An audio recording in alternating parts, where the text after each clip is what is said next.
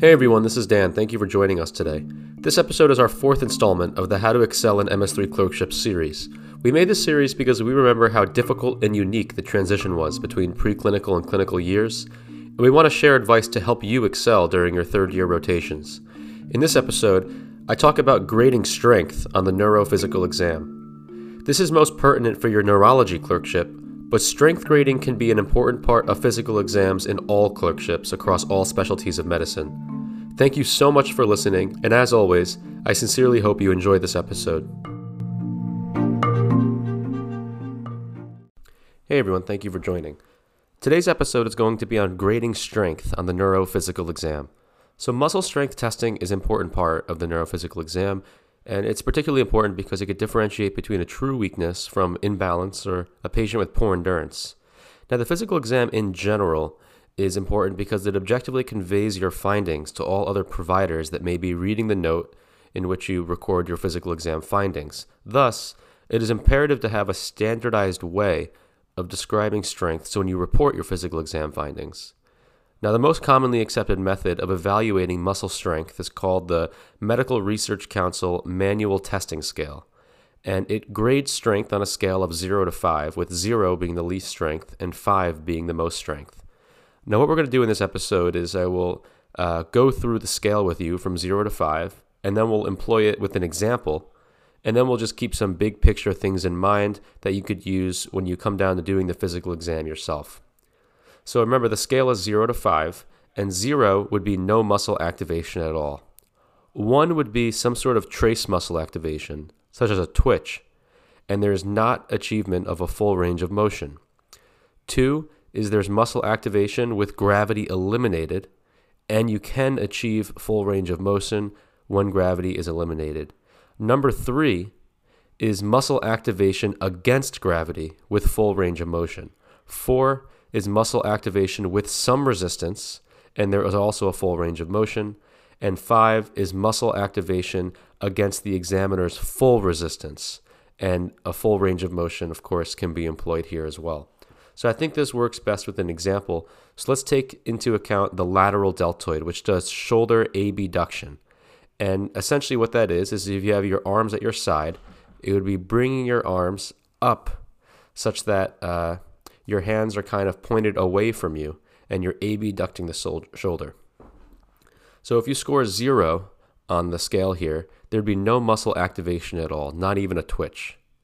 And if you score a one, you can kind of put your hand on the muscle and you could feel a twitch on the muscle, but there's not a full range of motion here, and there certainly is not much strength in the muscle at all. So the big difference between 0 and 1 is that 0 has no twitches at all, and 1 actually has some muscle twitch, but both of them do not have any range of motion. So in number 2, uh, the important thing here is that uh, the patient can have some sort of muscle activation when gravity is eliminated. So how do we eliminate gravity? Well, shoulder abduction is kind of bringing the arm up against the force of gravity. So, what you're going to do is you're going to have the patient lie down on a bed, and if they abduct the shoulder while they're lying down on the bed, it is against the vector of gravity, thus eliminating gravity. And if the patient can abduct their shoulder while they're laying down on the bed with a full range of motion, that would be a grade 2 on the muscle scale. Now, a grade 3 is essentially the same thing, except now they're doing this full range of motion against gravity.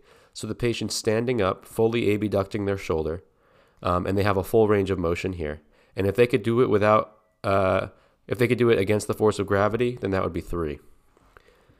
So in four, you could abduct against some resistance, but not against full resistance of the examiner. So this would be you're having them stand up, you're having them bring their shoulder or their arm up to their side, um, and you're pushing against their arm, and when you provide a little bit of force, they could bring a full range of motion. But when you provide full force, they certainly cannot lift their arm up. So that would be a four. And number five is five out of five. That is the strongest. And this would be if you're applying your full resistance, you're applying as much resistance as you can, there is still a full range of motion in the patient, and this would be full strength. So, some big things to keep in mind here are that three is the muscle strength at which the patient can lift their arm in a full range of motion against gravity. So if the patient is just standing up and they can put their arm up in the air, right off the bat, that's a three. And at this point, you should be testing resistance to differentiate it between a three, four, and five. If they can't lift their arm up in the air, at this point, what you do is you lay the patient back and you test the muscle with gravity eliminated to differentiate it between 0, 1, and 2. The next big thing to keep in mind is that while these scales are 0 through 5, you could also have plus and minus. So you could have a 3 plus and a 3 minus, which you'd imagine is a little bit greater or a little bit less, respectively, than a 3. And thirdly, and perhaps most importantly, is to be confident when you're grading strength. And remember, of course, to write it down as you're going along because as you're testing all these different muscles, particularly on the left versus the right, you're definitely going to forget some things along the way. And it's always important to write things down as you're going along so that you don't have to go back through the test and do them again.